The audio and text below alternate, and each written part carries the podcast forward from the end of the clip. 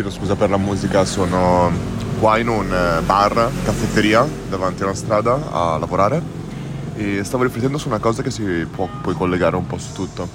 Mi piace sempre fare paragoni dei business offline di come questo può essere trasportato online o come può rimanere offline, perché alla fine eh, certe, tante cose riguardo ai dati che l'online ci permette di fare eh, possono essere in realtà fatte anche offline, è semplicemente che molto spesso non ci, non, non, è più difficile sviluppare gli strumenti per misurarlo effi- efficacemente. Ma facciamo un esempio molto semplice. Io in questo momento sono qua, a questo bar, seduto, sto lavorando con il mio computer aperto. Quando uno si siede e apre il computer, automaticamente il cameriere, il proprietario del bar, qualsiasi cosa, sa che è una persona che non è che sta seduto o seduta chiaramente quanto gli altri clienti. Cioè già che questa persona qua passerà più tempo, non è come uno invece che, faccio un esempio, va al banco, al bancone, prende il caffè e se ne va. È una roba di, di, di pochi minuti, contro invece un cliente che potrebbe essere seduto e voler fare colazione, che può prendere 20 minuti, contro una persona che si siede e magari vuole stare al computer e, e starci anche un'ora, due ore, tre ore. Io per esempio pianifico di stare qua e fare le chiamate con il mio team da qua perché mi piace questo posto, eccetera, eccetera. Ecco, qui ora la cosa interessante è molti ristoranti, non molti ristoranti, molti bar ti mettono che non si può lavorare al computer. Altri ti mettono che non si può lavorare al computer dalle 12 alle 2, magari, perché è l'orario del pranzo e una persona che sta seduta lì eh, senza magari ordinare il pranzo, eccetera, eccetera, ti occupa un tavolo che invece in più turni potrebbe liberarsi e quindi tu potresti avere multipli clienti che fanno il pranzo. Altri ancora non ti mettono nessun limite, come questo qua dove sono io, e tu puoi stare qua seduto, chiedo scusa per la confusione, e tu puoi stare qua seduto per, per, per quanto tempo vuoi. Ecco, ora la domanda che tutti quanti dovremmo farci è, e che loro dovrebbero farsi è, hanno messo quei cartelli in base al valore del singolo cliente o in base, non lo so, alla loro idea di tipologie di clienti che vogliono avere, eccetera. Non c'è una formula sbagliata e una formula giusta. Sicuramente io eh, misurerei le cose in entrambi i modi. Sicuramente mi direi, ok, aspetta, quel ragazzo lì è stato seduto il giorno. Che cosa ordinerà? E vi posto già una previsione. Stamattina mi sono fatto palestra, sono venuto qua. Ora in questo momento ho davanti a me una noce di cocco e un, eh, una specie di, di frullato. E già queste due cose sono abbastanza costose. Poi a pranzo prenderò il pranzo e poi probabilmente prenderò qualcos'altro. Ecco, magari non tutti i clienti col computer, visto che vedo altri tre clienti col computer, prendono quanto prendo io, eccetera, eccetera. Però già soltanto dirsi, aspetta, questo è un cliente C col computer. Quelli invece sono clienti senza computer Ecco, e, e, dirsi, ma aspetta un attimo, ma io tutto il giorno ho i tavoli pieni o i tavoli vuoti? È meglio avere un cliente che sta tutta la giornata e prende magari tre cose piuttosto che avere questo cliente che invece prende una cosa e se ne va via e poi succede un altro, eccetera, eccetera. Cioè, questo qua era semplicemente per tornare all'ottica del misurare è estremamente importante. E qua sia online che offline si possono fare queste cose. Ancora una volta, pensiamo offline. Un ristorante, per esempio, potrebbe chiedersi quante sono le prenotazioni che io ricevo e quanti invece sono i clienti che arrivano senza prenotare.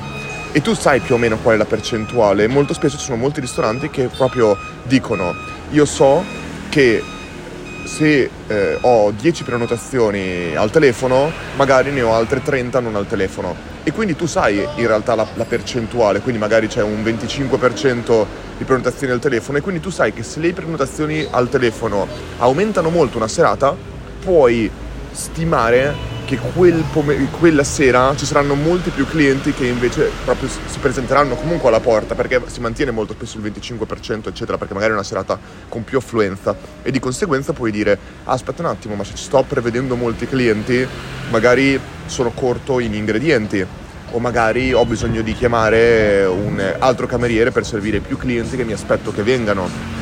Ci sono tantissime, tantissime cose così. Poi ci sono aziende, chiaramente molto spesso delle catene, dei franchise, molto spesso come potrebbe essere Starbucks, che hanno proprio preso elementi che hanno notato che funzionavano, ne ho già parlato in uno degli ultimi podcast, e li hanno cercati di rendere scalabili. Per esempio le card di Starbucks sono fatte principalmente per la fidelizzazione sia dal punto di vista di darti punti, eccetera, eccetera, ma anche proprio perché tu appena passi quella carta loro sanno tutto di te, sanno il tuo nome, sanno il...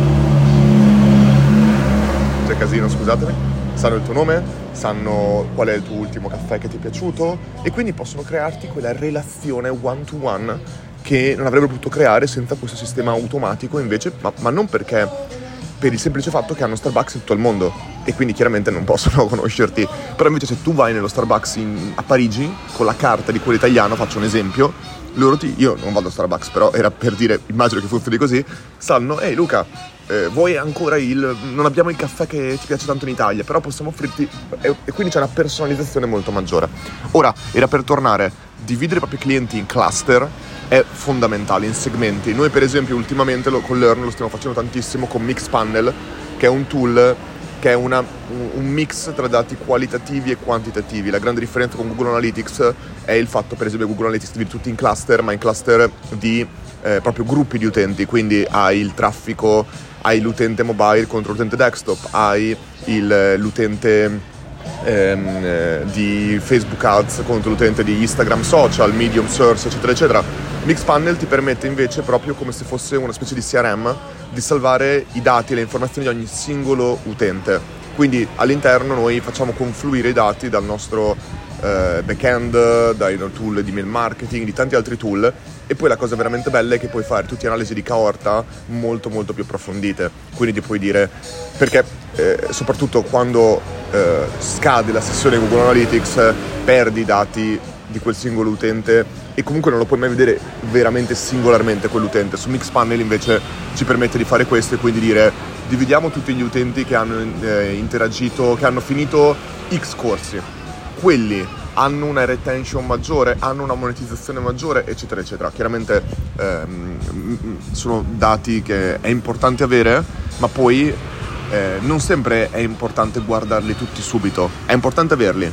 C'è, c'è, una fase giusta per tutto, è un po' come dire potrei prendere un sacco di cibo, ma questo non vuol dire che devo mangiarlo tutto, perché rischio un'indigestione magari, o magari non ho fame in quel momento adesso, chiaramente sono paragoni particolari, però è per far capire come chiaramente il dato online e offline sia fondamentale e eh, soprattutto qua dividere in cluster, quindi cluster per esempio di utenti che stanno al bancone contro utenti che sono seduti, contro utenti che sono seduti col computer, quale di questi ti porta il maggior valore in termini monetari per minuto che stanno seduti? Questo potrebbe essere tranquillamente un ragionamento che un ristorante, più che altro un bar, può fare. Per minuto seduto, qual è il valore monetario che ti porta e te lo, te lo lancio di un layer ancora maggiore. Poi scusatemi se parlo con inglesismi one to one layer, che cavolo è? Te lo parlo di, te lo metto a un livello ancora maggiore. Non tanto il valore per minuto, il profitto per minuto, perché è un'enorme differenza questo. Un, una, una, persona che va al bancone, prende un caffè, eh, ha, ha, necessità di, meno, di molte, perso- molte, meno persone che lo devono servire, che gli devono dare in questo caso qua il caffè, e il caffè in questo caso qua tu sai perfettamente qual è la, eh, la marginalità che tu hai su un singolo caffè. E quindi tu puoi esattamente stimare il profitto per minuto di quella singola persona eh, rispetto invece a una persona che sta seduta che magari compra di più ma magari compra qualcosa che ha un costo marginale per te molto, molto superiore. E quindi in realtà il profitto, e poi hai bisogno di pagare chiaramente il cameriere per portare l'oggetto, eccetera, eccetera. Quindi chiaramente potrebbe essere minore rispetto invece alla persona assoluta. E in base a questa informazione, in base alla tua visione di come vuoi, che, del tipo di clientela che vuoi attirare, potresti pensare di togliere tutti i tavoli e diventare unicamente un, eh, un, qualcosa che serve soltanto alle persone in piedi e che vendi soltanto cose per persone in piedi, che potrebbe essere anche soltanto, cioè le collezioni le fanno anche in piedi, cioè non dico in piedi, però dico togli le sedie e metti quelle specie di tavolini alti dove tu puoi consumare mentre sei di passaggio, se è quello che vuoi, o al contrario, e ho visto anche a Milano, stanno aprendo tantissimi bar slash coworking, dove invece proprio stimoli il fatto che attiri una clientela che le persone stanno sedute e chiaramente puoi decidere cosa fare, mettere un minimo di consumazione o altre cose, ma tutto parte da chiaramente il tipo di business che tu vuoi creare, ma anche aumentato dal fatto di poter leggere questo tipo di dati. Online, offline, non ha importanza, l'importante è pensare sempre non data driven, ma data informed, che è completamente diverso. Data driven vuol dire che prendo una decisione in base al dato, data informed vuol dire che prendo, mi informo attraverso il dato e poi prendo la decisione unendo tante variabili in questo. Per esempio la tua visione del futuro, di quello che tu prevedi nel futuro che succederà, non può essere basata sui dati, deve essere basata sulla tua predizione, è, è sempre una scommessa, è sempre come essere in un certo senso un casino. Learn adesso noi abbiamo aperto il, il freemium, cioè un piano completamente gratuito, dove i dati ci dicevano che non era la cosa giusta da fare in termini di monetizzazione oggi ma noi vediamo come questa scelta nel futuro corrisponderà uno ai nostri valori, due alla nostra visione, tre a dove il mercato sta andando e per questo prendiamo questa decisione anche se i dati ci dicono il contrario.